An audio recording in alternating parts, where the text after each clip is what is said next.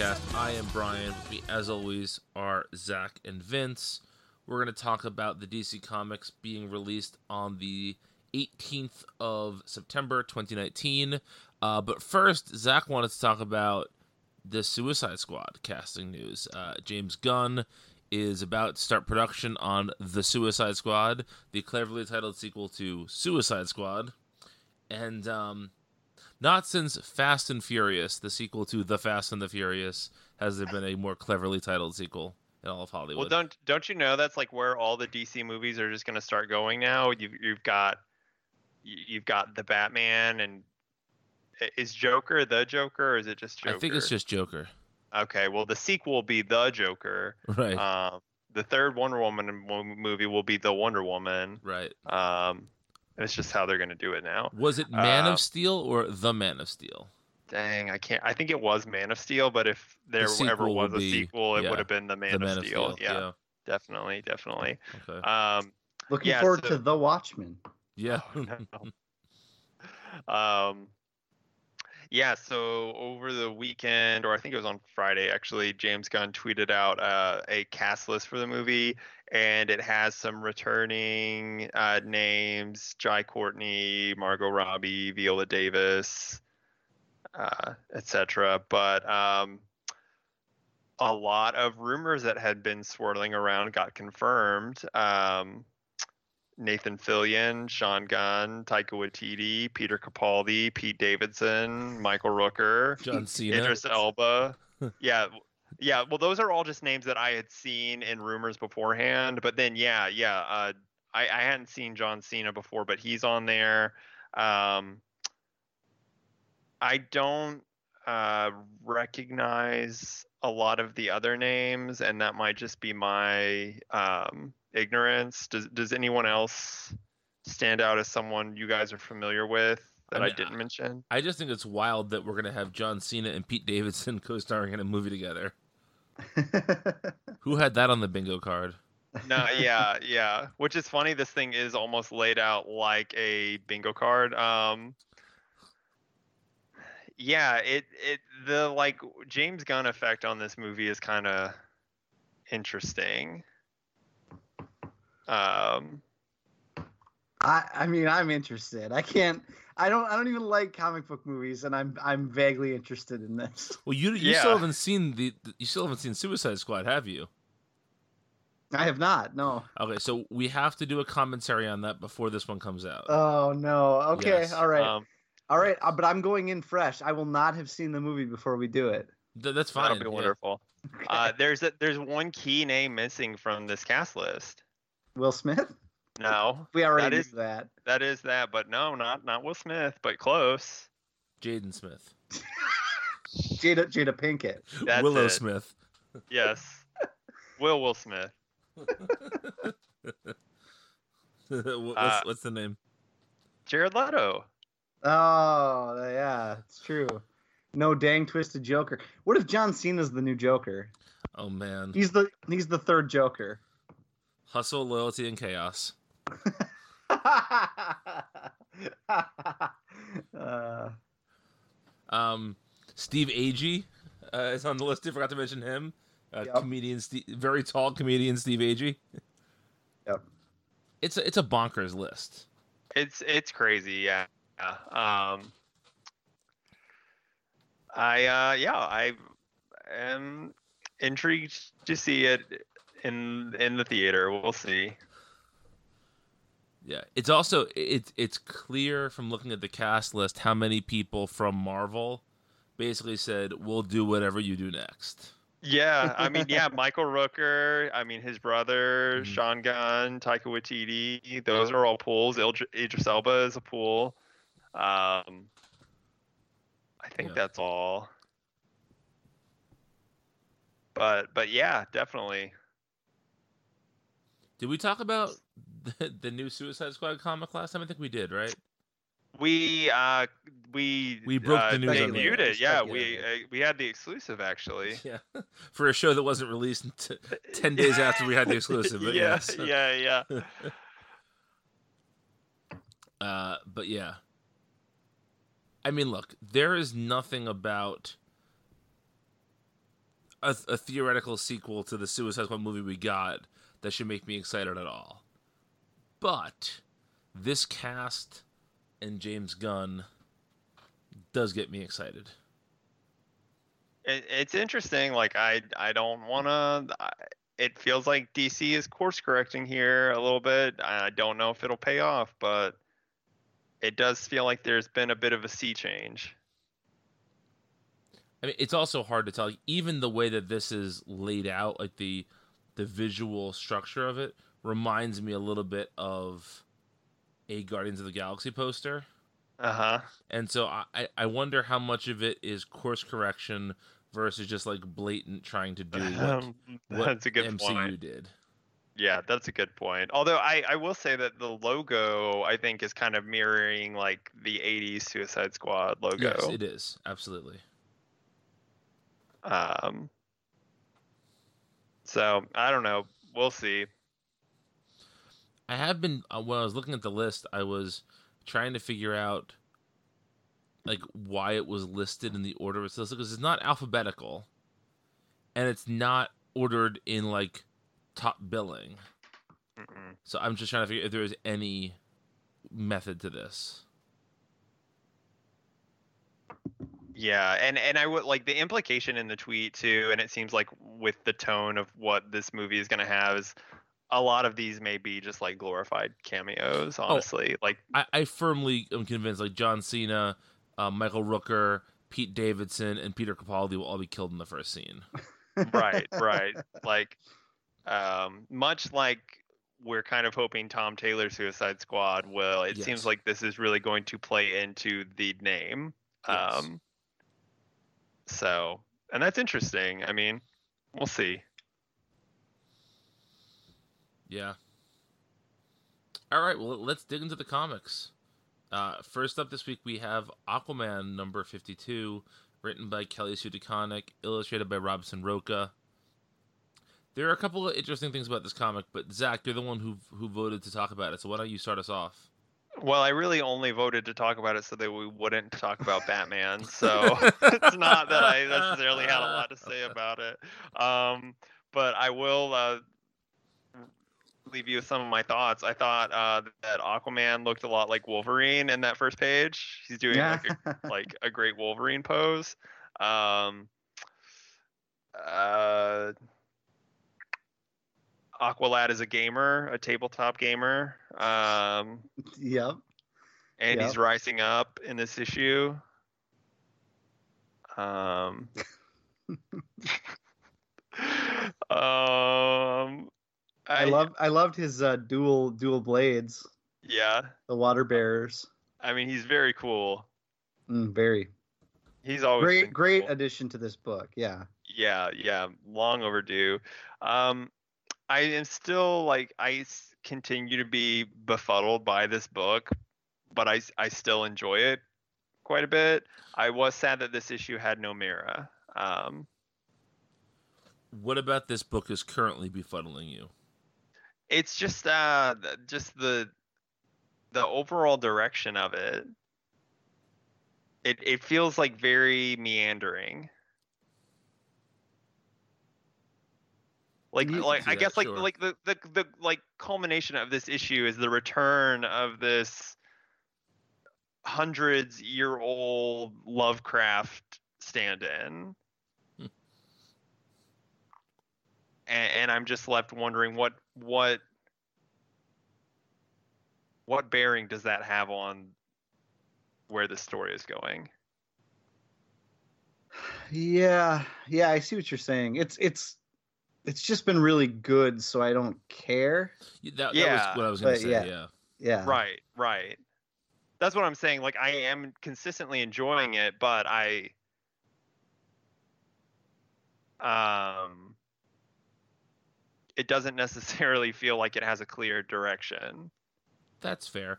I mean, it. We also have to realize that there was a first arc that happened that tonally was so different than this. Well, and that's a part of it too, really, is that yeah, we I mean, we've we've had two arcs so far, two-ish arcs with very little like not that they haven't had continuity, but they're not Not a ton of connective tissue. right, right. Especially tonally. You know, those characters have shown up here, but the book felt totally different sure, in that first arc. exactly. Um, I thought this issue did a good job. You know, a theme we tend to see quite often is a young hero sort of losing their first person on their watch Mm-hmm. and sort of how they deal with that, with those emotions and that reality. and I thought that this issue did a nice job with that. It showed the intensity there, but it didn't overplay it. Yeah, that was a really well done scene. The art really helped sell that too. I think um, Robson Rocha's back to doing some kind of career work on this book. hmm I feel like there was an issue or two that there's a there's a little bit of a dip, but and and what are you gonna do? That's modern comics. Yeah. Yeah, and I think he he pairs really really well with Sunny Gho. Mm, yes, yeah, the colors are beautiful in this thing. Um, yeah, I also like uh, another recurring theme on our show is when the cover basically has nothing to do with what's inside the book. Yep. Um, and and well, well, the Mecha Manta technically does appear in this book. It doesn't appear anywhere near Arthur. Right. that that's part of the, the maybe the weirdness of this book too that you're feeling zach because not only have the two arcs been so different tonally but even within the issue there there are these like manta backups lately that have been very different. And so sure. you know there's just there, there's really not any consistency throughout this book. Uh, and not necessarily in a bad way just it is it is a very fragmented book right now. Mm-hmm. any other notes on this Uh, no, I'm. I mean, I'm intrigued. I will keep following this. Uh, I do have I have one last thing. I, I thought it was interesting, um, kind of the the backstory behind what's going on at this uh, uh, the lighthouse that they're trying to to put these sea god characters in. You know, uh, the the backstory there is that a writer named uh, Tristram Maurer Maurer, Maurer that used to be his like home or something, or he hold up there. He was holed up there for a while. yeah hmm Uh, and they were a fantasy writer who now it appears in sort of a Lovecraftian fashion, their creations are coming to life, which is a really similar plot point to. Remember, there was a character in Dan Abnett's uh, Titans run. That was Yes. a that was a fantasy writer who's like works for coming to life or whatever It was called Or- like the Unworld, right? something like that yeah i think that's really interesting that not in a good or bad way that this is a very similar plot point to that and abnett Yeah. used to write aquaman too Yep. which is like really strange too but i'm i'm i'm definitely not saying anyone is ripping anybody off because Well, that's that's not the most that's not like an original idea by any means anyway Sure. Well, I was gonna say I even read that a little differently. oh okay Um, like I, I read that as he was a writer who was maybe writing about real things that happened to him, and oh okay and like he has been gone. Like I, I wonder if like this the lighthouse breaking was symbolic of something, and that's what led to him returning. Like maybe he has been trapped in this, you know, eldritch dimension for this whole time, but but that the things he was writing about were really happening. Okay. All right. Yeah, I don't know if I read that wrong or if it's just a matter of interpretation. No, I think it could be like maybe we'll find out. I feel like right now we know so little that like you could read it any number of ways. I was just gonna say like that that was how I kind of had read it. Mhm. Well, let's jump on over to Inferior 5, number one, written by Jeff Lemire and Keith Giffen, illustrated by Keith Giffen with a backup written and illustrated by Jeff Lemire. Um, I can't believe this book exists. this is such a weird book for so many reasons. So first of all, this takes place kind of in the real world because there are DC Comics, but also within the fiction of DC Comics because the invasion story happened here. right. They're fake DC comics though. Excuse me. But they're also real ones. Well, I yes, but was there an issue 37 of Invasion? no, but No. I'm pretty sure that Invasion number three was the 37th issue of the crossover. oh, is that right? Okay. Okay. I, I saw that there was a list, and there were 38 issues in the crossover, and the last one was a Blastar special. Okay. All right. Because of course it was. um, and so I want like that number 37 is just so weirdly specific for it to like. I I wonder. I kind of want to go flip through Invasion number three and see if those panels are in that issue. Much Jeff like is just uh, a big Kevin Smith fan. mu- yeah. Much like uh X-Men and Inferno, Zach, you have to go and read Invasion I- now. I I honestly like I have it queued up right now. Like when I find the time, I probably will. I I now gauge the quality of a modern comic by how much it makes me want to go back and read old comics. yeah. Yeah, that's actually that's that's pretty good, Zach. I like that. I, Um, I'm half joking, but I in practice it is the truth. Yeah. so uh, l- let's start with with the artwork here. I don't think this looked particularly. I mean, there were definitely panels that looked really Giffen-y, but this didn't seem to be as uh a- as classic of a Giffen visual piece as I would have thought. And I wonder how much that has to do with the fact that he was being inked and colored by someone else. Well, it's, it's almost like halfway between Giffen and Jeff Lemire, even right, though which is really interesting. Yeah, yeah, even though Lemire didn't have anything to do with the art yeah, until the ba- until the backup. yeah. Well, and I also wonder if if it's because like most recent Giffen that we've seen has been like Giffen aping Kirby, Sure. Oh, sure. Um, yeah, yeah. And, and like this, um, like I actually I, I did flip through uh, Invasion number one today, um, and and there I feel like there is some continuity in the style. I wonder if he's like trying to capture that again. I I, I will say that that was that felt a lot more detailed. Like his work in Invasion hmm was a lot more detailed and like ridiculously so. Um, even more impressive that that issue was 80 pages. Wow. Um, but I kind of wonder if he's trying to capture that style. yeah, I'm not saying it was bad artwork by any means. It just doesn't. It, it, it doesn't to me ring like classic Giffen hmm here. Right.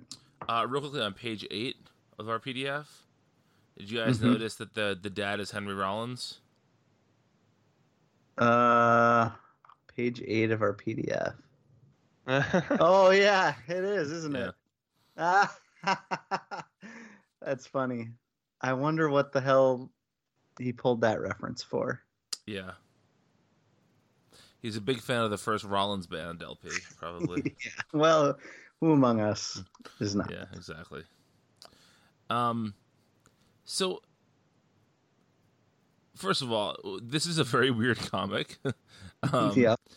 it involves a comic book store owner who just spits blood all the time. Um, well, and is named Vlad. So is right. that like is that is is he a Dracula? right, uh, he might be a Dracula. I'm not sure.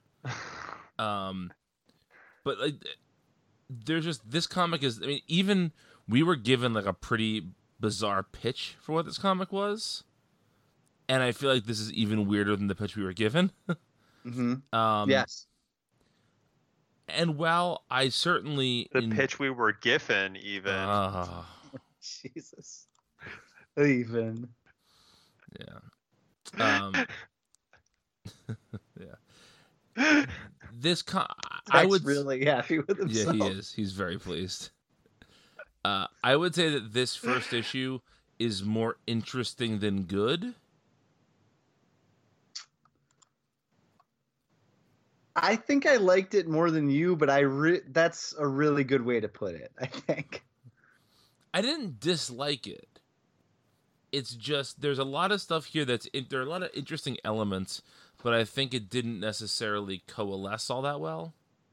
And yes, it's just the first issue. I'm not writing off this series by any means. It just, uh, yeah. Well, it's. I'm your really, piece, in.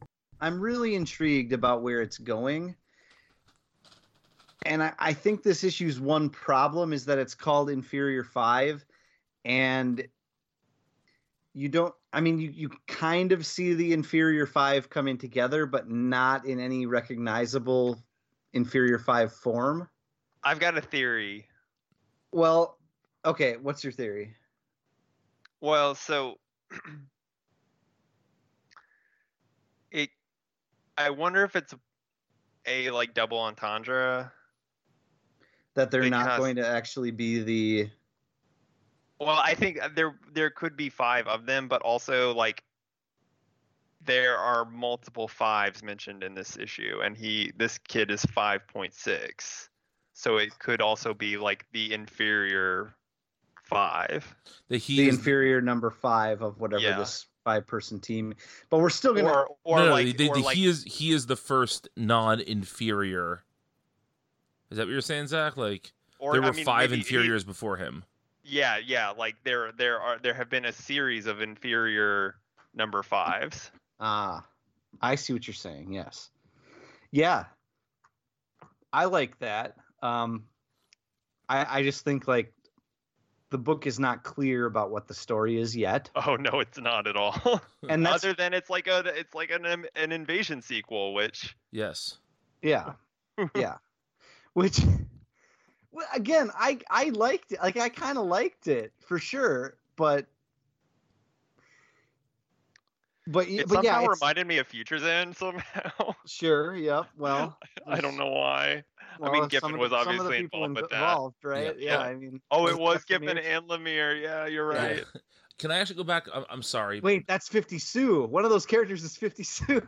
oh fuck you. not, not really. No. Yeah, Um, what if? Can I actually say one thing that I wanted to, to bring up with Aquaman? I totally forgot. It's a small point and it means nothing, but I think you guys will appreciate it. Which is that that Well- issue was totally Kelly Sue trolling Tom King on how to use outside text to frame an issue. Oh, Sure. Yeah. Anyway, sorry, that's all. Um, Inferior Five. Yeah. Inferior Five. Um, I. I, I liked it, and I'm I'm intrigued to see where the next few issues go. And the backup is great. The the Peacemaker Yes. backup is awesome. Uh, I I think I would just have trouble selling this to anybody, not me. You know what I mean? Like if I right, yes. if I if I had to go to explain if I had to explain to our listeners why they should pick this up and read it, I I really can't. I mean, I'm intrigued by it a little, but but even even as a sequel to Invasion, if you happen to be a big fan of Invasion, even then this first issue doesn't quite ah, it's just it doesn't we don't know what this is yet. you know, you know what this actually makes me think of? What's that? It, it is. This feels like it could have or should have been a young animal book. Mm. Ooh, oh, that's interesting. Um, I think tonally it fits that. Uh, also, the way that it kind of falls in and out of continuity fits that. Yeah. Uh, the the way it uses a, a backup feature plays into that. oh yeah. yeah, that's a good call, Zachy boy. Yeah. Um, the metatextuality of it. Um, it really it really does feel there there are elements of it that feel like a Jeff Lemire like Vertigo book, like yeah, like the The, The- like the nursery town- rhyme thing. well I was thinking like the town just the the isolation of the town and and of this main character who's mhm. uh you know the loneliness the loneliness that takes up much of this issue is very like uh Essex County. Yeah, you know. small town rural is very much Lemire's, you know, bread and butter. Mhm. Yeah. Um, Yeah, again, I didn't dislike this issue, but I did sort of feel like I don't really understand a thing that's happening. Uh, outside of like every scene makes internal sense, right? But I don't get, I don't really understand the overall plot of it just yet, um, and that's okay. But I, I, I'm, I'm gonna, I'm going to exci- excitedly read the future issues. Um, mhm. But let's talk about that Peacemaker backup for a minute. Man, when is the last time we got Jeff Lemire interiors? In In a DC proper book, yeah, Animal Man. did he do some Animal Man? I didn't he do one of the like one of the fill-in issues? I can't remember actually. Hang on, I'm looking this up. looking this up. I know he did covers for some of Animal Man.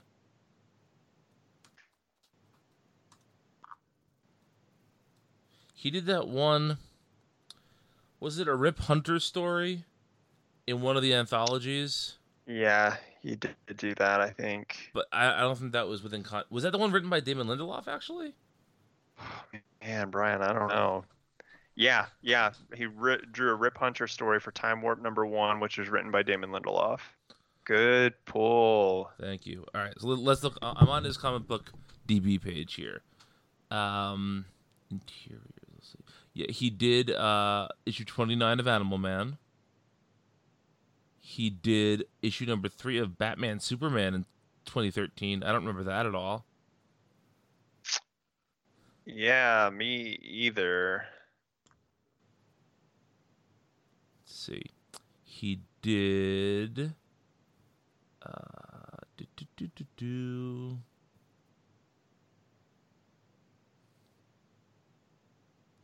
Yeah, I think that might be the last interiors he did for DC.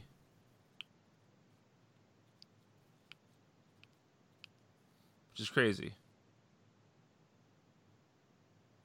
I'm looking up this Batman Superman number three.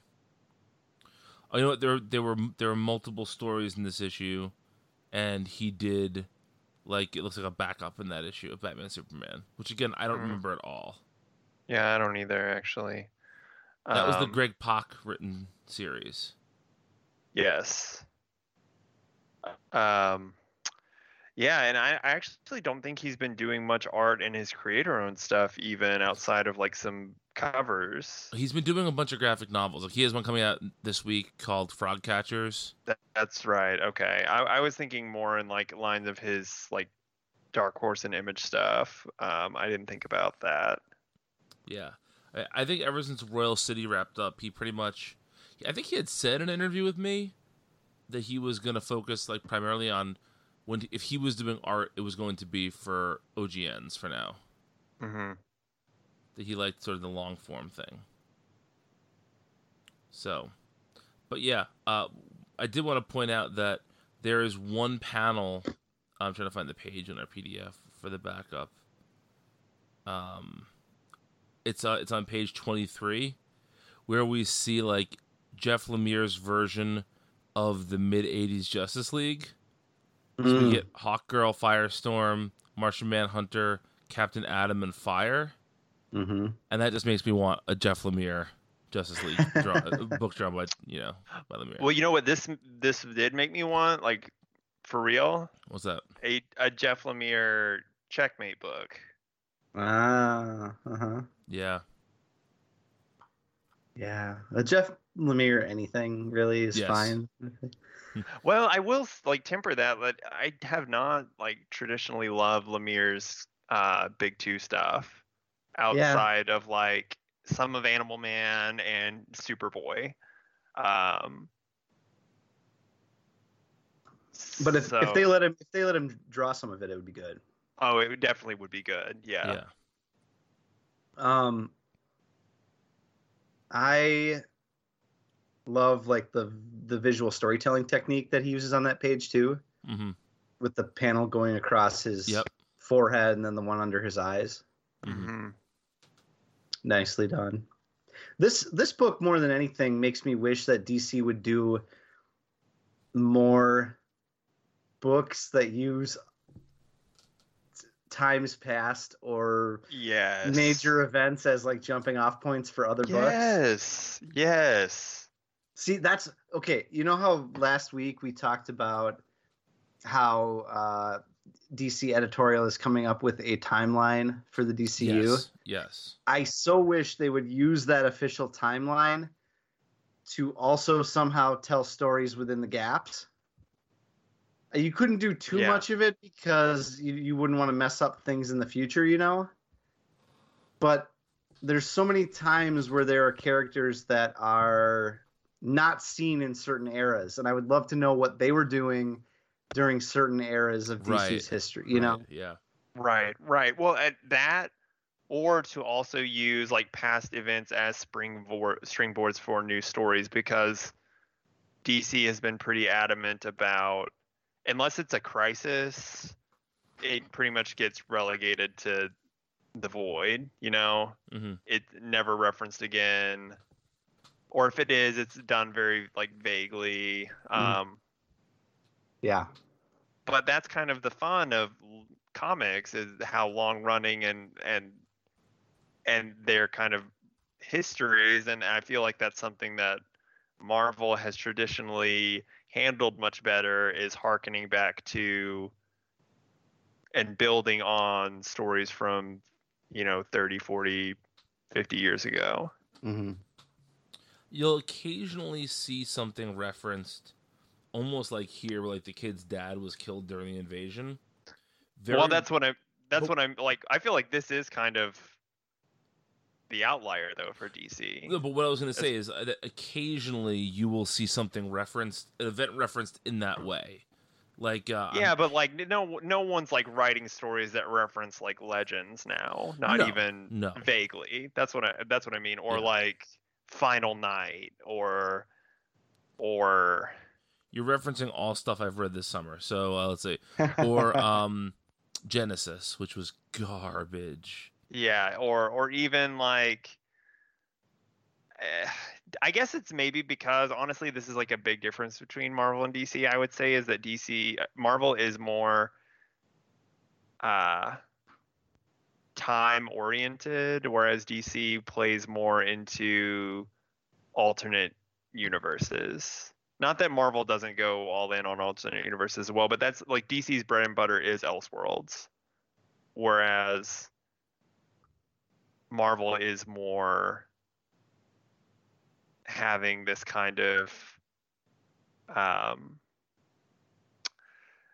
this kind of creeping timeline that it advances sort of but more or less keeps everything intact like everything happened to some degree unless it gets retconned Mm-hmm. Yes. Well, we're going to be talking about a book in a little while that basically references an entire event, but references it in a way that hasn't happened yet.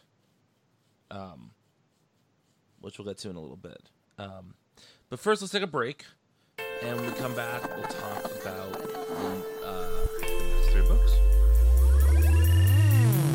Hello, everybody. My name is Mike, And I'm Greg. and together we are Robots from Tomorrow, a twice weekly podcast appearing at multiversitycomics.com. Each week, we take some time to check out books hitting shelves on Wednesday that are worth your attention. And each month, we dissect the previous catalog. We also have long form discussions about books we've enjoyed, like Dan Clowes' Ghost World and Jack Kirby and Mike Royer's Kamandi. And if that's not enough, we also do creator interviews. Some of the talks you'll find in our archives feature Mike Mignola, Leila Del Duca, Sean Martinbrough, Emma Beeby, and Greg Rucka. So that's a lot of content for everybody. Please subscribe to Robots from Tomorrow in iTunes or Stitcher so you never miss a thing. Robots from Tomorrow has hours of comic focused entertainment week in and week out. And now, back to your show. And we are back to talk about Justice League number 32, written by Scott Snyder, James Tynion IV, illustrated by Howard Porter. Uh, so this issue we get uh, sort of the, the the three stories. We have the present with Lex and uh, Perpetua going after the Anti Monitor. We get the JSA Justice League team up, the first one ever, as we were told last week, and then we get the Kamandi Justice Legion A and Trinity team up as well. Um, I'm a fan of Howard Porter, but this issue hurts from not having Jorge Jimenez draw it. Yeah. It does, but I almost feel like Porter is a really great choice for a very like crisis heavy book. Not that Porter ever actually worked on a crisis book, but there's something about his style that feels I mean, he's very classic. Mm-hmm. Um especially I especially felt it in all of the like two page spreads that were set Mhm. in the future. Mm-hmm. Yes. Yeah, where the Justice Legion's facing off with the with the Justice League and Mm-hmm. yes, yeah, definitely. Definitely. So, what do you guys think of Um, this issue? Oh, it was so much fun. Uh Brainiac 1 million, you guys. Yes. Speaking of referencing events, um, I, I think there was a lot of great character work up front in this one, especially between the Flashes and the Green Lanterns and um and all that. But I thought the ending was just banger after banger. Like The anti-monitor sides with justice. the Anti-Monitor sides with Justice, the Brainiac 1 million thing, the Aquaman uh, fake heel turn, face turn. You know, we were worried that. Uh, I mean, they could always flip us, flip it around on us again, but last issue it kind of seemed like it was something sinister, and then this issue he's here to save the day, and that goes right into the anti-monitor part. Oh, so the, the last like five or six pages of this thing are just Oh man, the the was rock totality hard. merges with the Whirligog. yes yep i was uh i was i was quite excited Aroused even? Even. Rock hard oh, um, this book is crazy, and we've still got six issues left Wow. of the Doom Justice War. At least. Well, I think I think the latest solicit said that issue 38 was the conclusion of the of the story.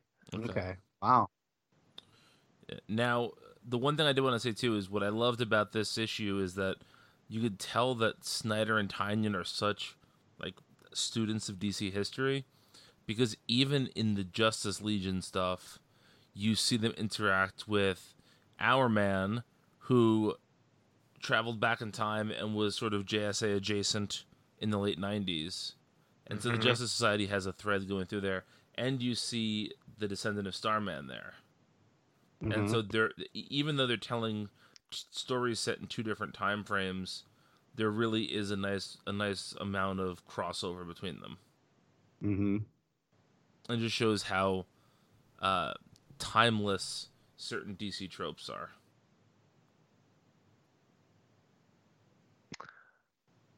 Yeah, I still need to finish DC 1 million one day. uh, i'm actually reading just the miniseries and the couple issues that captain marvel f- uh, appears in tomorrow so for my column nice Yeah. So yeah. Uh, anything else? Oh. It- it- this issue was great. I don't have too much specifically to say about it. Um, do, really quick, do we want to talk about uh, you, use this to plug our most anticipated book of the year? Uh lay it on us Uh, Year of the Villain, Hell Arisen. i had no idea what you were going to say Well, Yeah, it's funny. Vince, that you respond with laughter, particularly ha, because the joke is on you. you couldn't see it but some of the letters in my laughing were red yeah. Wait a with second. like black, Yeah. black. Uh, the the speech bubbles were black. Yeah, some yeah, barely legible. Are, are we talking to Vince here or the podcaster who laughs? oh, he's been infected. uh, I do have an STD. Yes. oh. Leaving that one alone. Leaving that one alone. Uh, yeah, I mean, this is Um, super fun. I'm enjoying these issues quite a bit.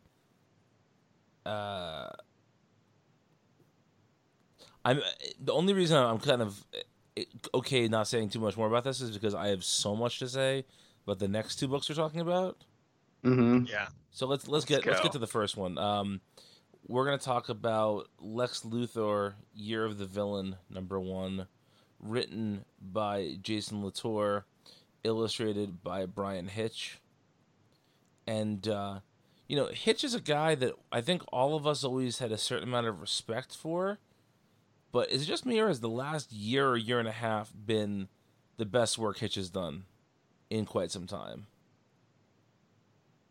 Like think I- about I his, his, his Hawkman run behind and then that, this. Yeah. Yeah. Yeah. I think so. Yeah. This was an amazing Uh, issue, guys.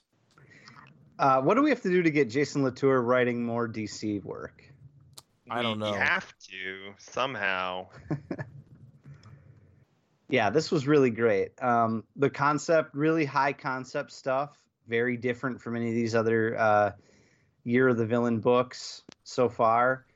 Um, we'll we'll get into that high concept, I'm sure, in depth in a little bit, but um, really great dialogue too. Like, I feel like he nails Lex Luthor and the way that he thinks and the way that he talks. Just absolutely nails it. Yeah, absolutely. Um, so basically, in this comic, Lex is traveling across the multiverse with a younger version of himself, killing off and absorbing all of the other Lex Luthors. He is absorbing them, right? That was what that device was doing. It wasn't just destroying them. I thought he was just killing them. Oh, But okay. I don't know. I don't That's think what it really thought. matters.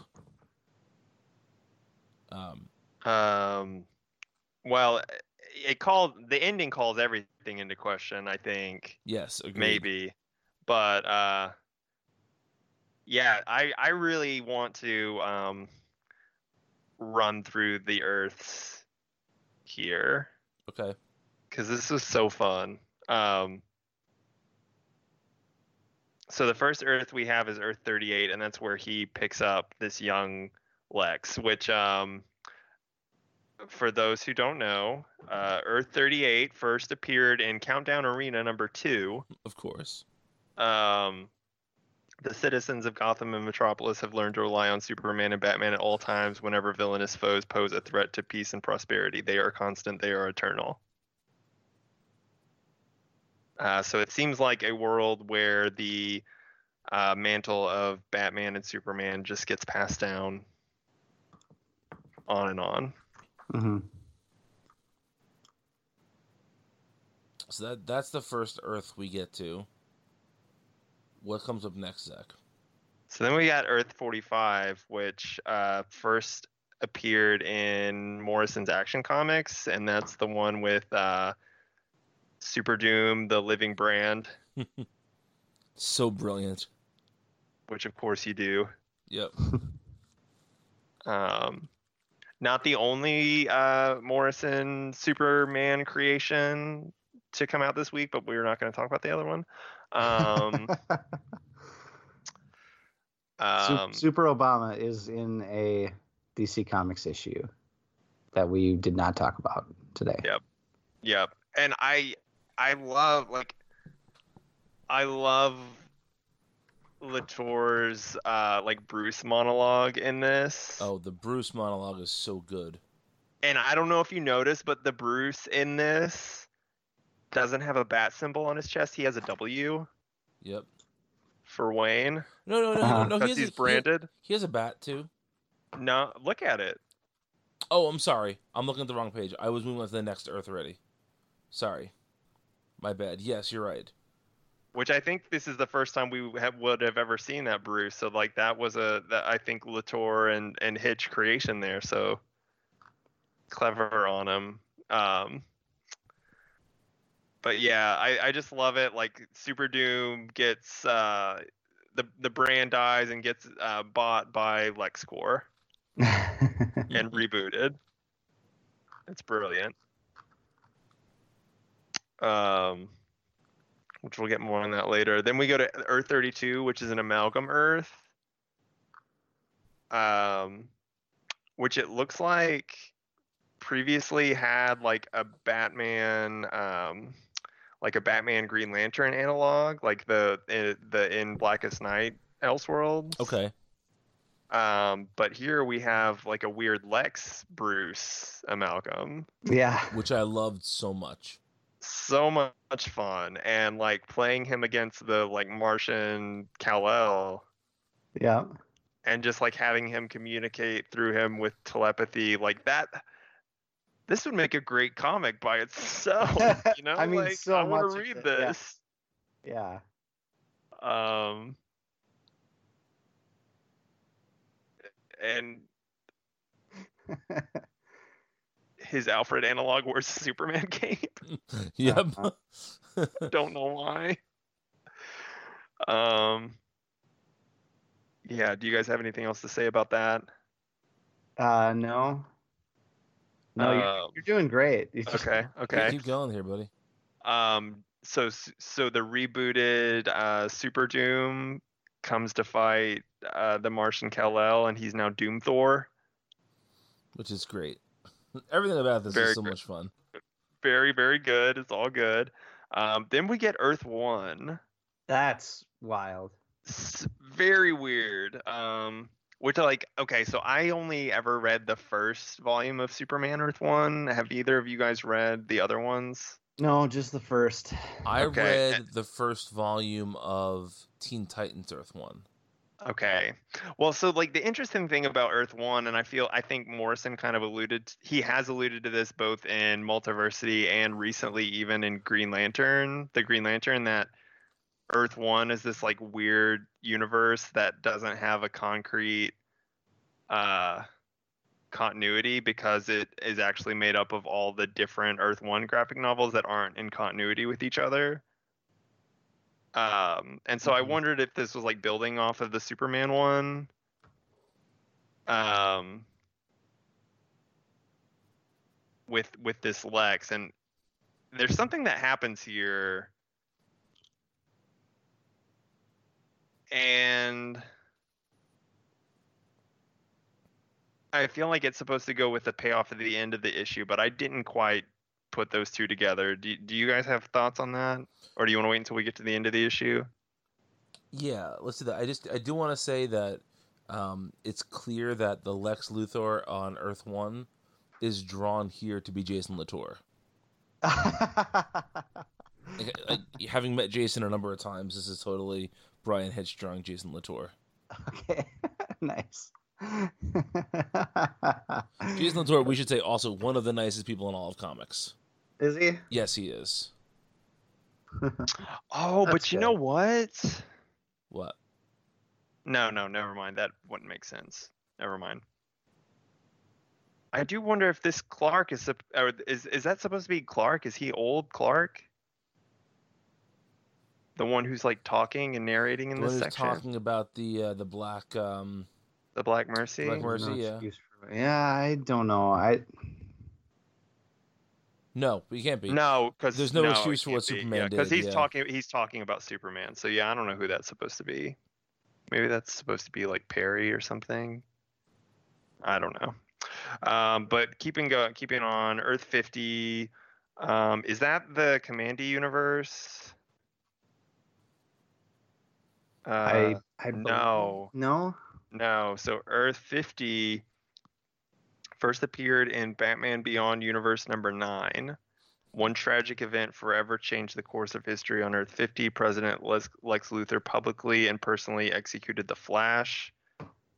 Superman, tormented by what Luthor had done, took violent retribution, using his heat vision to murder his longtime nemesis. Wow. did not know about that, but that makes sense. The statue of Lex, uh, in the style of Lincoln. Um, not much to go on there. It's interesting that they. I guess it's just to show that he was a big deal. Um, 44. Let's see, 44. Riveting radio, I know. Yeah, I planned to write all these down and I didn't. I it's my fault. Um, so Earth 30 44 first appeared in Final Crisis 7. I think this is the one with um, the robot versions. Yeah, this is the Justice League Metal Man Earth. Oh yeah. Yep. Okay, so I guess on this that Earth. Yeah, so I guess on this Earth, Lex was just a just a s- simple cobbler. Um, Earth 13, I know, just uh, is the Magic Earth, Mhm. um, the one with like Super Demon and all of that stuff. Yep, the Camelot Earth. Yeah. Yeah, yep. Uh, 47. Forty-seven is the is the hippie. Lex, Lex, Yes. Lex, because Lex is like a hipster, uh, Yep. nat- natural foods guy in this. Yeah. Yeah, blending up the Black Mercy and, and Microdosing. eating it in a smooth, yeah, yeah, Microdosing Black microdosing Mercy. Mercy. Yeah. Yeah, and having all these visions of him as a as a superhero. Yeah. Mhm. He absolutely he absolutely is like oiling that beard and mustache up, Yep. hmm net with beard oils, and he smells like patchouli. I'm sure. The whole idea of microdosing Black Mercy is one of the best things I've read in a comic this year, though. Yeah, It- oh, it- totally. it that whole this whole scene was great. That this version of Lex was great, and I love the stuff that he says to uh, Apex Predator Lex. Like all of that, it just hits home so hard. You know, Yeah. like it rings so true. And then he gets basically decimated for it. Um, and then we get to the end. So I want you guys, since I've talked so much, to talk about uh, a- anything. Have at it. Give give your thoughts on the issue. Vince, go ahead. I mean, we, we set we set everything up to the end. I think that I want to say, other than the art, the hitch art is really great all the way through. It's an oversized issue, so that's great. Um, Latour just gets so many voices of Luthor and all the different Earths. Just knocks it out of the park. Really, It's great stuff. And then you get this ending, which so it shows Apex Lex with this young version of Lex in like a like a like a sleeping tank or a cryo tank or, or I don't know what you want to call it, but in some sort of pod with a Black Mercy like wrapped around him, and a- little uh, screen says Luthor Lex Human DNA Backup 1.0. So to, to me, what this is telling us is that this is how Apex Predator Lex is going to end at some point, and this is how like regular Yes. Lex is going to come back, you know. Absolutely. But I don't. the The Black Mercy thing is throwing me off because then is this? I think is this entire issue meant to be like the fever dream of this mini Lex who's just waiting in incubation? That's what I wondered. But also, what confuses me about that is specifically the Earth One scene. Right. Or is it before you expand on that, or is it Apex Lex's way of sedating this Luthor backup until Sure. he leaves? But anyway, Right. go go go with what you were going to say about Earth One. Well, so like in Earth One, that's where we first see the Black Mercy show up in the issue. Right. and this narrator is talking about how this Ear- Earth Luthor used Black Mercy to make Superman relive Krypton and then take it away from him again. And Apex Lex is uh, just kind of like perplexed and, and even kind of angry at why he this Lex would take the time to do that. And then then it seems like he he reads his mind or or something or or has a moment of revelation and thanks him and then they leave Mm-hmm. and i i don't get that i feel like i'm missing something Well, Can I, can I can I tell you my reading of it? sure So uh, my reading of it is that on Earth One, Lex basically realized that the only way to beat Superman was to that he, that he couldn't ever actually beat Superman. Right? He had to find a way to defeat Superman that didn't involve him actually defeating Superman, and he basically did it by by showing Superman a a better version of his own life and basically showing him that no matter what you do, you can never get back to that. And it broke Superman of his to a certain degree his his ambition or his his mission or whatever. And I feel like giving putting this black mercy on on young Lex, he's letting Lex do all of the sort of villainous evil things that he wants in his head so that when he comes out of this he's disappointed he doesn't have all of those he hasn't done all of those things and then will set out to do those things. Does that make sense? It's like it's Mm. it's, it's like setting him up with the tools to be as ruthless as he can be. But Yeah. he's not it doesn't seem like he's planning on using this lex for that. It seems like he's using him as like genetic stock. Right but but i think the idea is that if apex lex fails he'll upload his consciousness Okay. into this guy and this guy is primed and ready to go Damn, this is like powers of ten. yeah exactly well, it's funny because I, I the next book we talk about I think also has some very X Men qualities to it. Um, but yes, that's sort of what I felt here, and I also think that it's very interesting that the last time that we had a Luthor that was presumed dead was right around the time of Death of Superman, and that's when there was Alexander Luthor II, who was Mhm. like the clone of Luthor who was younger with red hair and the beard. yep And, and this seems to be essentially setting up that the Luthor after this, when this Luthor, you know, stops Oh, being man. Apex Lex, we're getting young Luthor again. we're getting stupid sexy luthor We are much like we got super sexy Darkseid. Yes, yes, yes, just what I wanted. exactly. Um, this was a really great comic, and yeah, do uh, this is a week of comics of, of people who do not typically do DC work very often anymore. Um, Lemire and Latour. I don't know that Latour has ever actually done very much DC work, but uh, a fine case to get both of them more consistent work. And it's interesting because this, uh, these Year of the Villain tie-ins have have seemed to have seemed to be a place where DC is slotting in some new blood, or some folks who haven't done work in a while, like Paul Jenkins did that one Mhm. issue. Uh, I don't know if you guys saw Sina Grace is doing one in November. I think he's doing like Mm, the yeah. infected issue, right? Yeah, yeah, he's doing. Yeah, for issue. I think Blue Beetle maybe. Maybe, yeah, but just like they're using this as a good excuse to bring in new blood, which is awesome. Yeah. If we have to get these million tie-in issues, I'd rather them be as interesting, well crafted, and uh, you know, and done by a, a solid creator like this one is. Yeah. I mean, it's saying something that this is a, a tie-in issue, but I think it's my second favorite issue of the week. So Yeah, same. Mhm. Can I can I tell you about uh, Jason Latour's pe- previous DC work?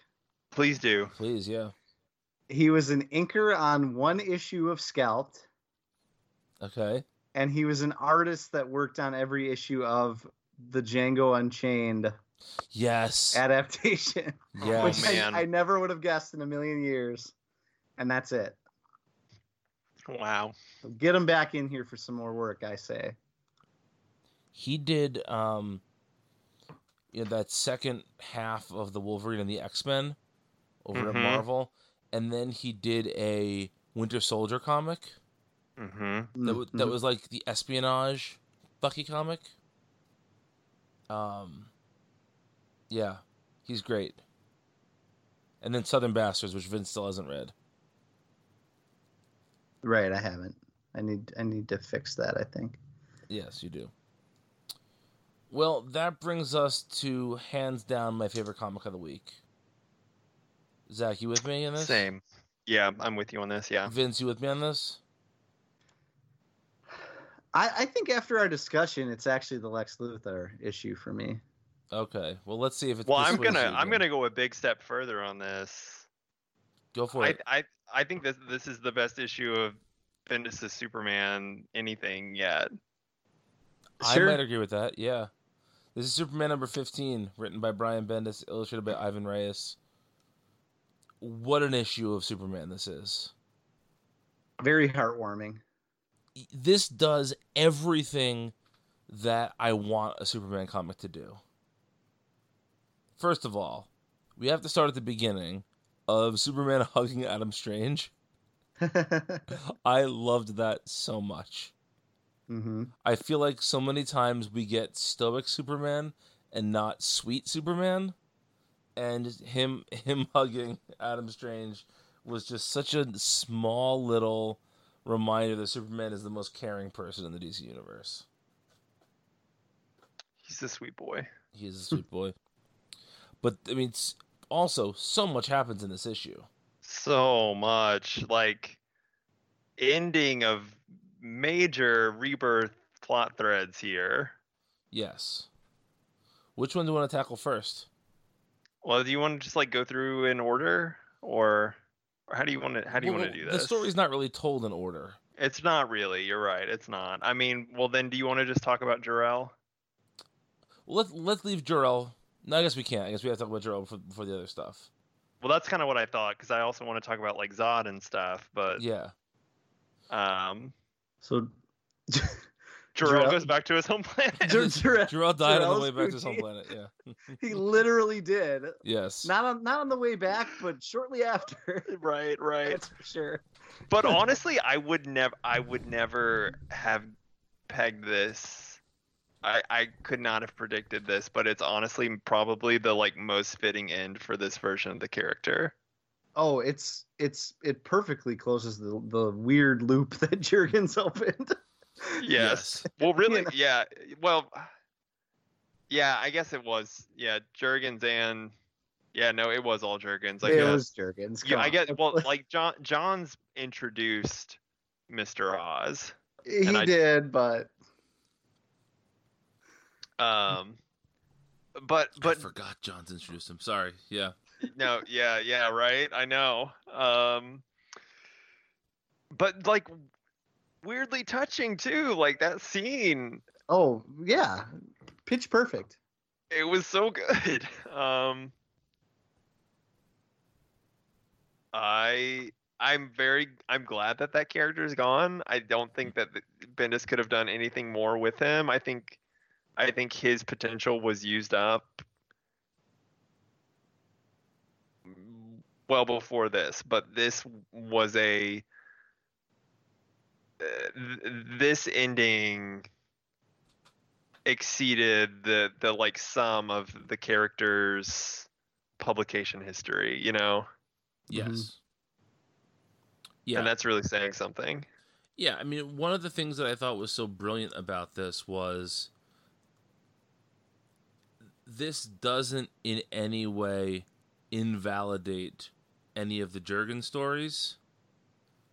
It keeps all of that intact, but it also lets it lets DC move on without letting I mean this basically is the end of the Pucci story because if you recall there's a signed affidavit on the Crest of the Clown show that Pucci will never come back. And uh basically like by by sending Jor-El back and killing him you really have closed that loop forever right Well, I mean, nothing's forever. in but- comics forever like you know yes. Yeah, yeah, yeah, yeah, yes, yeah. yes, yes. Um, This is this is final as far as Bendis is concerned. Sure. yes yeah Um, I I don't know if this is actually Rip Hunter, but there is like a time police guy with his bubble getting there in that panel ready to take Jor-El back to Krypton, Mm. which is like such a great touch. Yes. Um, and also we get you know the the Christopher Reeve Superman movie uh, prison ring and the Mm-hmm. and the floating heads. I, I love when I love when comics does that. Yeah. Oh. And even like the message that old Jor-El gives to young Jor-El, which is he does it, he brings the universe together. He does it. That's a really Mhm. beautiful way to end that story. Yeah, it is. Yeah. That's yeah, yeah. It it lands it in, in a way that I would have never expected. And young Jor-El just goes, "What the fuck?" Well, yeah, he does. He does. Huh? kind of a nice Brandon Brandon Peterson nut face. Yeah, yeah. Yeah. uh, you know, we've often said that we've seen the pearls hitting the pavement enough times, and we've seen Krypton blow up enough times. But it, it, this was just such a different take on that. Oh yeah, yeah, and completely unexpected. Yes, agreed. Um, so let's quickly talk Legion and then talk Zod.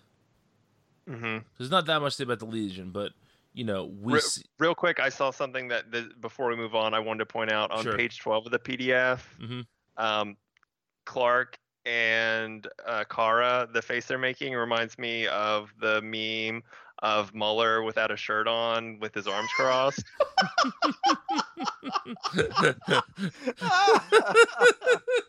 wow. Uh, you mean Robert Morrill?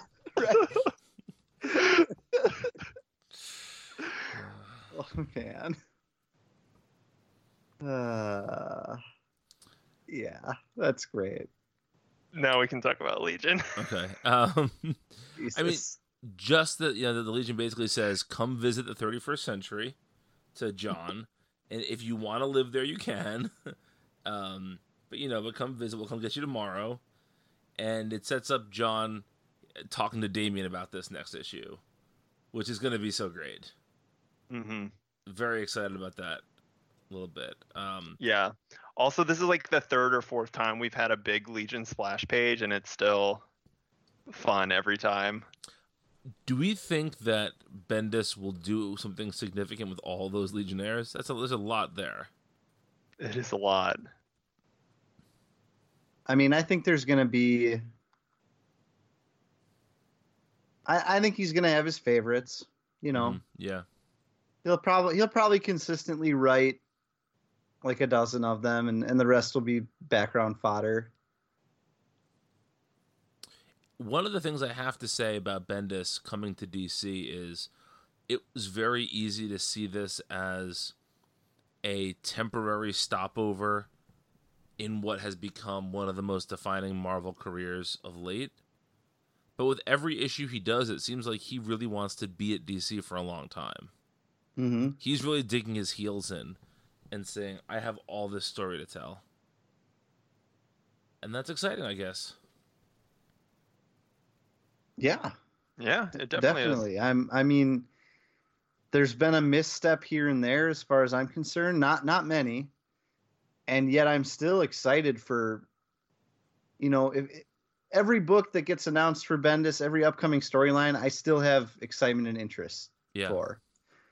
Uh, even knowing that there's going to be some stuff along the way that's not to my taste. By the way, have you heard the latest uh, rumor Uh, lay it on me. that um, the next Batman creative team is Bendis and Maleev spinning out of Event Leviathan? Oh, interesting. I don't know how he's going to be doing Superman and Batman and the Legion and all the Jinxworld stuff. Oh, he regularly wrote like five or six DC books. Yeah. Oh, I, Marvel I, books. yeah, Marvel. I mean. Marvel. Yeah, I meant Marvel books. Yeah. Uh, I could see him beginning to wrap up his Superman story, though, or at least this Superman story. I honestly could Yeah. too. Yeah, I, Yeah. I think I could see that too. I can see that. Yeah. Uh, J- James Johnston said that uh, Christopher Priest should be the next Batman writer. and I have to say I agree. I Yeah, don't know. I didn't like I didn't like Batman Arkham, you know, or Deathstroke Arkham. well, you're wrong. We also we no, I liked Deathstroke Arkham. I didn't like the whatever the Batman Deathstroke crossover y- thing You're was. still wrong. You're still wrong. No, But um, we should mention that the Deathstroke's ending with number fifty Yeah, in December, which is a man, which is a pour, huge pour bummer. out. Huge, but I mean, I have to say, it seems like Priest is telling the story he wants to tell. Yeah, And maybe this is the end of that planned story. Not not many runs make it to 50 issues. Especially not a single issue of that run was written by anybody else. Mm-hmm. No fill-ins there for him. Yeah, yeah, with multiple crossovers too. Yes, yeah. With the crossovers, I think it's something like sixty issues hmm because there was uh the the, the Terminus agenda, there was the um Lazarus Not Con- Judas. the yeah, Lazarus, Lazarus contract, and there was um one more I think. Um, Plus like annuals and the rebirth special. yeah, yeah. What I'm saying is it will make a fine omnibus on my shelf next year. Oh, it'll be beautiful. I can't wait for it. Yeah. Um. All right. Well, let, let's talk. Let's talk Zod here, because this stuff was so well done, and this reminds me so much of the Xavier Magneto relationship. Mm, yes. Yep. Even just like Zod going after reparations seems like a very Magneto thing to do. Yeah. um, and Zod basically saying he's going to try it Clark's way. You know, it, it, it was really. I thought this was a beautiful sequence. I thought so too. I, yeah, it hit, it hit all the it hit all the buttons. You know, they said new new Krypton like five times. he times. did say new Krypton and New and- Krypton. yeah, and I I could. Oh man, Zach, I could hear you cackling. Well, that's what I was many- many referencing. miles away. Yeah, that's what I was referencing before. Is that like this is this is winking back to the new Krypton storyline, but we're never gonna get another new Krypton. I don't think. Not in the way we did before. Not in the way we did before, but I but I could see somebody in the back, whether it's Bendis or the next writer, doing little things in the background to build a Zod building new Krypton story. And I guarantee we will see a new Krypton in Legion. Oh, oh. you're the best, Zach. You're just Yeah. you're such a thinker. I'm just some dunce reading these comics and going, oh, clapping like a seal at the things that I like. You're you're a real thinker, Zach. yeah. um, But, but there are a couple lines of dialogue I just wanted to to point out here. So, um, Zod says, "My family will lay the foundation. Of course, yours is more than welcome to join us at any time." That seems like the warmest thing any iteration of Zod has ever said. Well, he's forming a polycule, so Zod's poly now. Uh, I should have seen that coming. Um, but I also love this line so much when Clark said, "Don't abuse it," and Zod says, "Your trust," and he says, "The name of Krypton," Mm, hmm and then he says, "Let's do better than our fathers." Great line. Yeah, Good stuff. Good stuff. See, see, this is Bendis dialogue at its best. Nothing here is trying to be too cute. You know? I oh man. There's like cute Bendis, and then there's this where he's actually like nailing a conversation between two people. yes, yeah. This is one of the best Superman single issues of the Rebirth era. Yeah. You're here. Man, I have turned into such a Bendis mark. I I think like uh I mean we've talked about this before. They're kind of three pillars of the DCU right now. There's like the Bendis pillar, the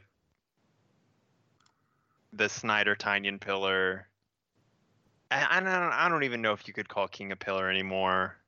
King's not a pillar. No, he's, he's not. not. a pillar and that anymore. and that's not just that's just not because he's not to our taste. It's just that his Batman is fairly self-contained. Yeah, his stuff isn't touching enough other things. Yeah, I think And- it. I think at one time he was kind of being positioned as a pillar, though. Sure. Sure, that that's what Heroes in Crisis. Yeah, Yeah. and that and that was kind of a disaster. So So that's toppled, but and and like I don't foresee and there's the Didio pillar. There it is. Boom. there. Okay, fine. Yeah, sure, sure.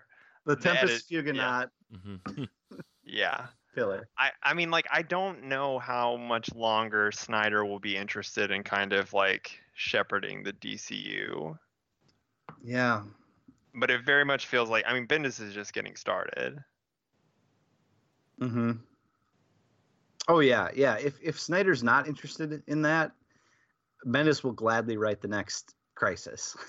Yes. you know. Oh, Bendis is gonna get a crisis, like, Yeah. Yeah. and it'll be like a crisis in name too. Oh, for sure. It yes, it'll be the follow up to Final Crisis. Yeah. Or or if I well, I guess. Yeah. Yes, that was the last one in name. Uh, Yeah. Heroes, Heroes in Crisis. sure, sure, yeah. Even though they refer to Flashpoint as a crisis, don't they? They do. And and dark, uh, dark and Dark metal. Knights. Yeah. Yeah. What would Bendis's crisis be? What would it, what would it be called? it. I've been trying to think of it here the whole time. Um, It would be called. Um, what? Nah, never mind. No, no. Nah, I was gonna. I, I, You gotta say it. it would be called crisis with a question mark, and then and then crisis with a period. yes. Crisis. Crisis, crisis. Yeah. Crisis. That that's that's what it's called.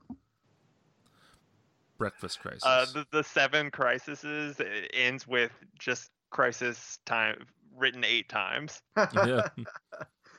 Have with we ever different established? punctuation after each one. Yeah. Have we established what those seven crises are? We've talked about this before, but have I we? think it was in something. It was. It was in one of the editorial or one of the um, title pages, I believe, to uh, one of Bendis's books. You know, how he's been doing those title pages that have like the infographics on them. The the like uh, dime store Hickman pages. Yes. yeah. Or yeah, All right, so I, I found Um, it here. So uh, it says um, so the first one is uh, the Infinite Earth Crisis, which is Crisis in Infinite Earths, obviously. Next Yep. one is the Crisis in Time, which is Zero Hour. Yep. Uh, then uh, Infinite Crisis, obviously the Final Crisis, and I have to click through to a second page of a CBR article because fuck my life. Uh, the Convergence. Sorry, Exclusive. sorry, yeah. Uh, the Flashpoint Crisis, Uh huh. the Convergence Crisis, Yep. and the Dark Multiverse And the dark multiverse. yeah. Yep. Yep. So like, the two murder mystery ones don't count. Um, because they're not really crises. right. Crises. Love that convergences though. Yeah. Yes. Well, I you know, genuinely do. I genuinely do. I mean, it it is is- it deserves it. I think. it is. Yeah. I mean, I I don't know that it was all that great to read, Oh, but was. the, ram- the the ramifications of it were crisis level. Yeah, and I mean, I've never read Zero Hour, but I don't. I mean, Baby, let's it- talk. is it good? No. Okay, so so there is precedent for a not great. For a bad crisis. yeah, yeah. I mean, zero hour is is essentially like uh, the back of the napkin math on trying to solve why things are broken. Like, how can we get around the fact there's um, eleven Hawkmen? Oh, let's just try this. Like, it's it's all just it's all very poorly put together. But I think that the sign of a real crisis is what comes out of the crisis afterwards. And after Zero Hour, you had Starman, Powers of Shazam, Damage, Hitman, like all these books that spun... Yeah, spun- whole Legion reboot. Like, yeah, like, not necessarily spinning out of that event, but like that Zero Hour set the tone that there was going to be all this new stuff happening. Mhm. And when you think about it, like everything that we really love about DC, that was happening at the time of Infinite Crisis was set up by Zero Hour. Mm-hmm. Mm. You know, you, you can connect the pieces where like, you know, in Zero Hour is when the Justice Society got aged. So they were like they were all still young as of the beginning of Zero Hour because they had been like infected by something or protected by a spell or something, and that all gets undone, and a bunch of them die in Zero Hour. And the ones that remain, except for Alan Scott, who's I guess not there when it happens, everybody else ages up to like being in their seventies, and so that's what leads to eventually the creation of the new JSA.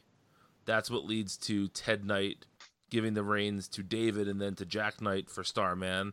That's what leads to uh, you know so many things happen sort of in that corner of the DCU because of that. So it's just it really does set up so much, even if it's not a great event in itself. It did a lot of really important things. So yes, and I think right. Convergence did. T- I mean, Convergence is is was ultimately the first piece in the rebirth block. Uh, yeah, it laid the threads for the Superman stuff. It which, introduced John Kent. yeah, exactly. Yeah. Um, Oh man, you're going you're going deep here. Yeah, yeah, no, it definitely was. yeah. When do we think we'll get that next crisis? I'm gonna. I I wouldn't be surprised if it was like next summer. Mm. Well, next summer would be the 35th anniversary of Crisis. There you go. Earths. That's it. Ah, there So you that, go. That seems gonna- like that's the it. logical time for it to happen. Yeah, I I think that's yeah. Yeah, Cri- Crisis on 52 Earths. That's what it's going to be called. I really think that one of the things that Bendis is going to want to do is to eliminate the 52 Earths and go back to a true multiverse. Oh Jesus! Well, it's like kind of funny because we are we sort of are getting there anyway. Because of the dark multiverse and all that. Yeah, dark multiverse. Hyper time is back. Right. Um, Well, I I just feel we're like kind of already there. Yeah, the reason I'm saying this is I feel like what Bendis has been doing at DC the whole time is doing the stuff he couldn't do at Marvel because Marvel doesn't have Oh, guys, the equivalent. Yep, Hyper Crisis. Hyper Crisis. there it is. There you go. Wasn't There. that the like potential like Mark Waid Yes. Yeah. crisis? Yep. You can read some wild fan theories online if you want to about that. Yeah.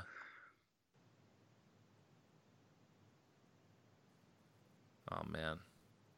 But what I was saying is I feel like Bendis likes to do all the things at DC he couldn't do at Marvel. And I feel like a multiverse is just way more of a DC thing. I know there is a Marvel multiverse, but they don't use it in even close to the same way DC does. Yeah. So, anyway, that does it for another installment of the DC3cast. But before we go, and you guys don't know this, but uh, we actually have we got a really nice email this week. Um, oh boy. No, no, I'm I'm not being sarcastic at all.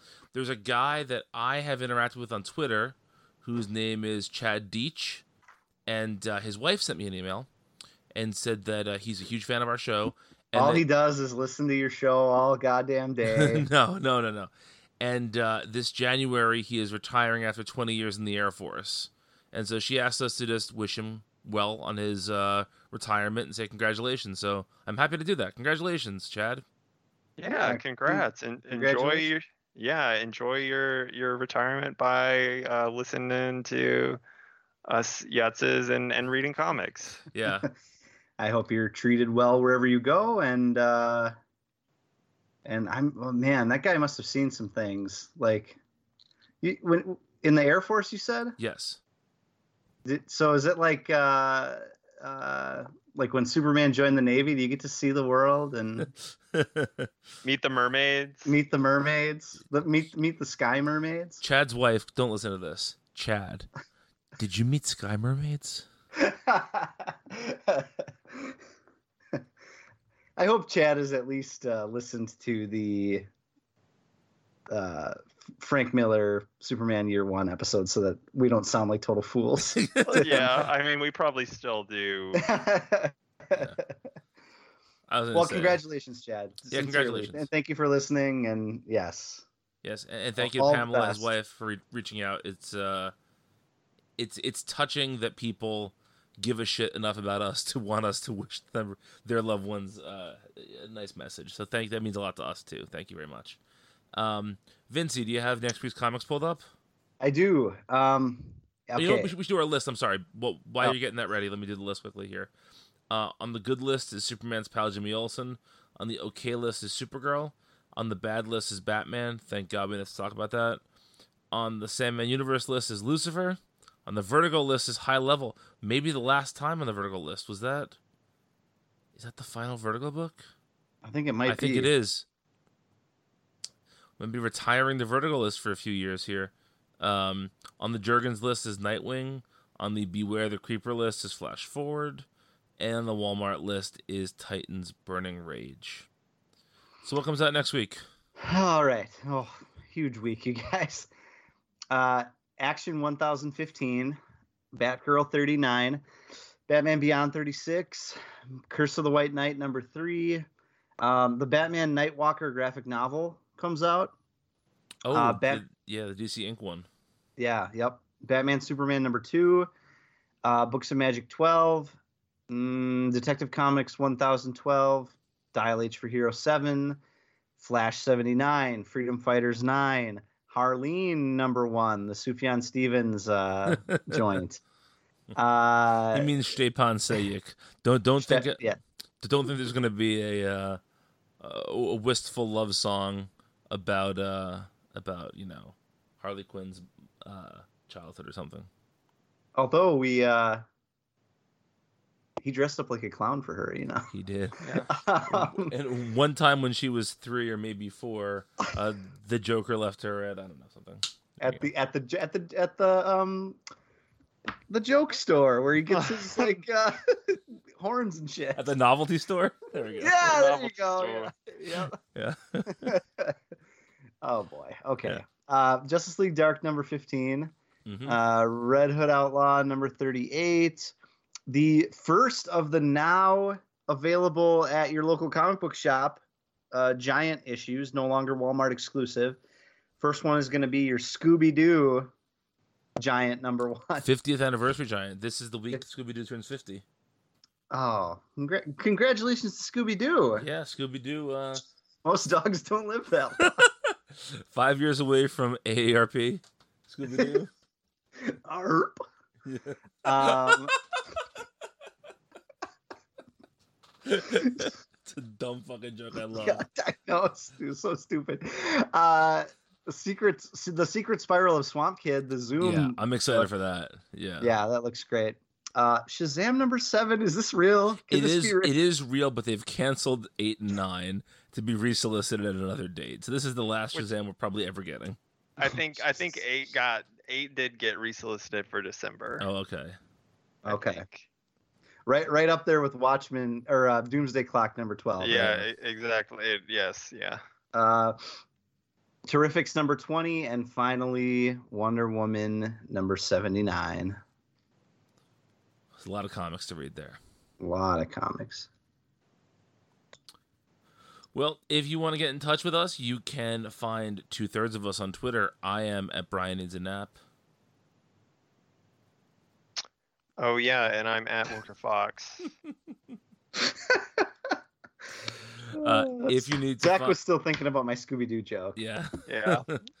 um, if you need to find Vince online, he's he's tough to find. You can't always find him, you know, in the traditional ways. However, if you uh, if you go to the 37th issue of Invasion, you can see a very young Vince Ostrowski uh, wearing a Packers jersey and uh, trying desperately to be noticed by his uh, his superhero pals. So yeah, look very carefully in the background there. You can find him in there. Yeah. Uh, until next time, we appreciate you guys listening. And uh, oh, I, I guess next week, in addition to all these comics, we're doing Sufjan chat. So I was not lying. no, Harleen and Super and Sufjan in one place. So Yep. get ready for some Sufjan hot takes. And uh, talk to you guys soon. Bye.